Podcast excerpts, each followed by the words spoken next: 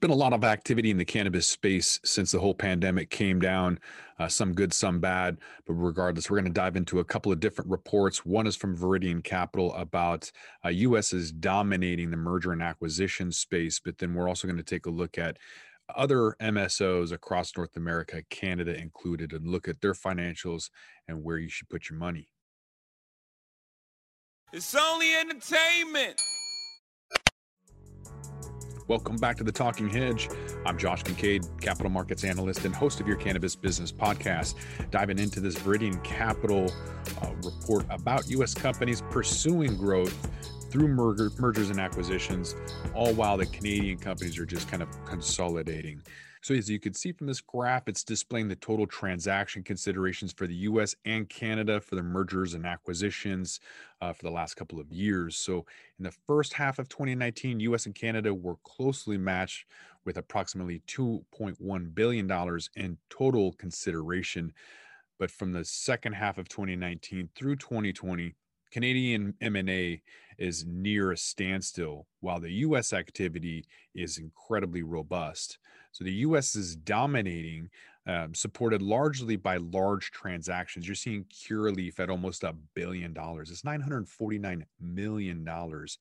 Um, with the select select deal that happened the first quarter of 2020 you also saw grassroots deal in the third quarter of 2020 for 830 million dollars um, so fast forward to the first quarter of 2021 and we have activity in both countries uh, spiked upward so, US activity, they're benefiting from an increased acquisitions of public companies, including Liberty Health, uh, Helix, uh, Bluma Wellness.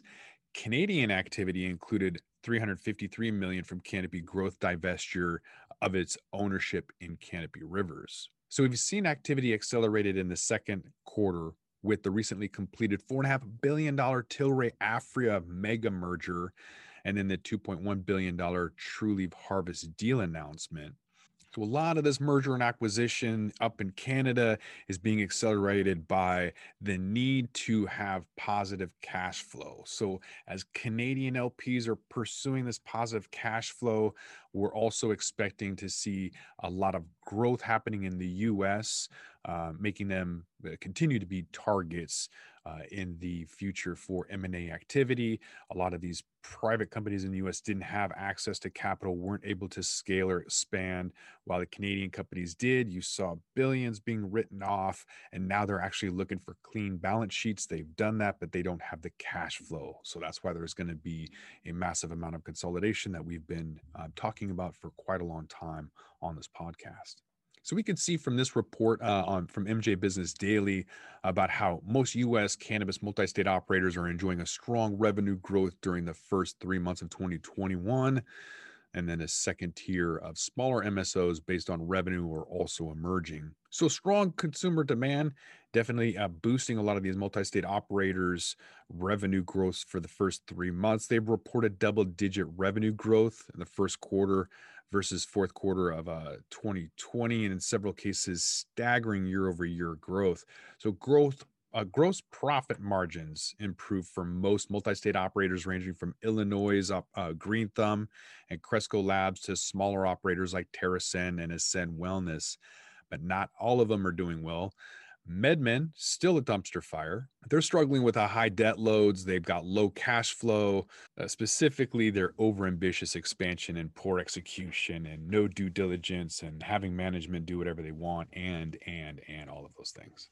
So we might be seeing some established MSOs uh, and some up and comers in, in new emerging markets. They might be entering uh, new rounds of mergers and acquisitions. So that can be highlighted by Florida's Trulieve agreement to acquire Arizona-based Harvest Health and Recreation for 2.1 billion in an all-stock deal. No cash, just stock. So that's someone looking for an exit strategy, not really looking for a cash payout. So um, yeah, they're going to have to wait for that there's been a couple of setbacks obviously with uh, some people taking profit off the table after you know january that huge rise that we saw from october through january after the election. Um, people de- definitely taking profit off the table. So a lot of those us cannabis stocks they were um, they had good strong uh, quarterly results but obviously hammered in the last couple of months. Um, blaming some weak performance of large Canadian companies up up there, but um, also the global investment banking firm Credit Suisse, they made a decision to stop executing stock transactions of Canadian cannabis companies with US operations. So that's uh, leaving kind of a, a, an issue or gray zone. So the reason why US companies can't list is because it's federally illegal. So the loophole was to go and list up in Canada and then come into the US and start buying a lot of those. So uh, Credit Suisse doesn't want to get involved in any um, international issues, and so they're just backing away from it entirely. So I find that interesting that they won't um, settle trades for Canadian companies buying up um, U.S. based businesses. So what we we're seeing from Canada trying to grab more market share, um, also businesses that are generating cash flow. We're seeing companies being more strategic about the allocation of capital. They obviously want stronger balance sheets. They need to lower their cost of capital and then focus on creating shareholder value, meaning don't just write off a billion dollars. That's why I personally don't invest in Canopy or Aurora. I'm not going to take my money and just write off a billion or 3 billion because you didn't know what to do with it. That's crazy.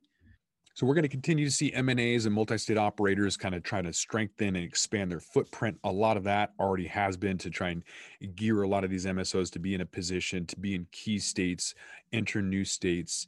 Um, but we're going to see a different approach, uh, possibly with the recent mega mergers and deals. We might see some more of that.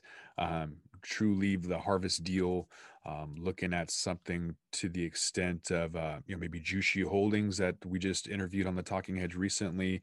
Um, you know, looking at Planet 13 and Nevada TerrAscend, um, anything like that could create um, a, a, huge brand. So TerrAscend, uh, they took California brand Apothecarium and brought it to the East Coast.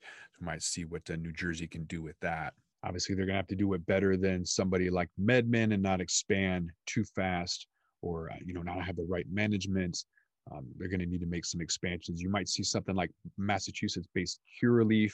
Um, they've got 260 million in revenue in the first quarter alone, so that's some some cash to kind of expand and move to the west. Or um, if they're interested in you know distressed assets or something on the cheap, rather than going into a New Jersey or a New York, but if we do see an increase in these mega mergers, it has to be something better than what MedMen did. That whole fairy tale story of, you know, these guys. Um, I don't know who was was the CFO. We're trying to do the oversight. Actually, I think the CFO was the whistleblower.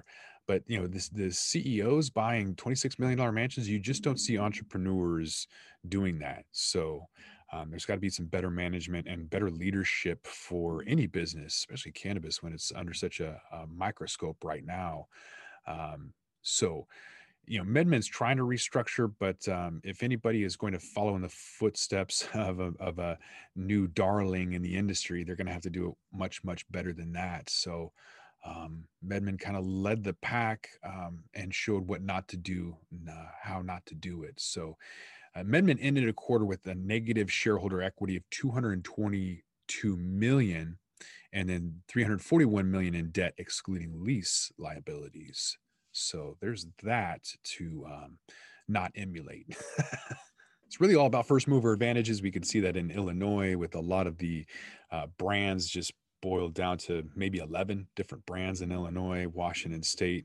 You know, we've got maybe three, 400. So it's incredibly competitive, um, but it doesn't have vertical integration. So you don't have as many multi state operators here, if, if any, uh, as a matter of fact. So um, you got to find the right place uh, at the right price. And so as the consolidation continues, you're going to see more people capitulating, kind of getting out of the game, especially in the West, as they look for more opportunities to take uh, all stock deals for the future opportunity of what the East Coast might be able to do. So have to find out what happens with that. We're going to roll this one up. I'm Josh Kincaid. This is the Talking Hedge. Don't forget to like, share, and subscribe, or don't. And I'm out. Don't forget to smash that like button on your way out and check out these other videos that we've got.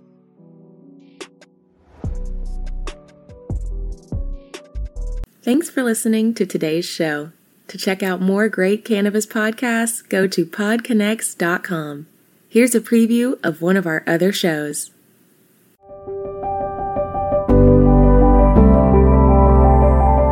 Hi, it's Justin Benton, host of the Miracle Plant Podcast, where we discuss this miracle plant that goes by so many names and how it's helping people in so many extraordinary ways. So, if you love this plant and you want to hear a story that tugs on those heartstrings and learn more about this plant, then head on over to the Miracle Plant Podcast. You'll be glad you did.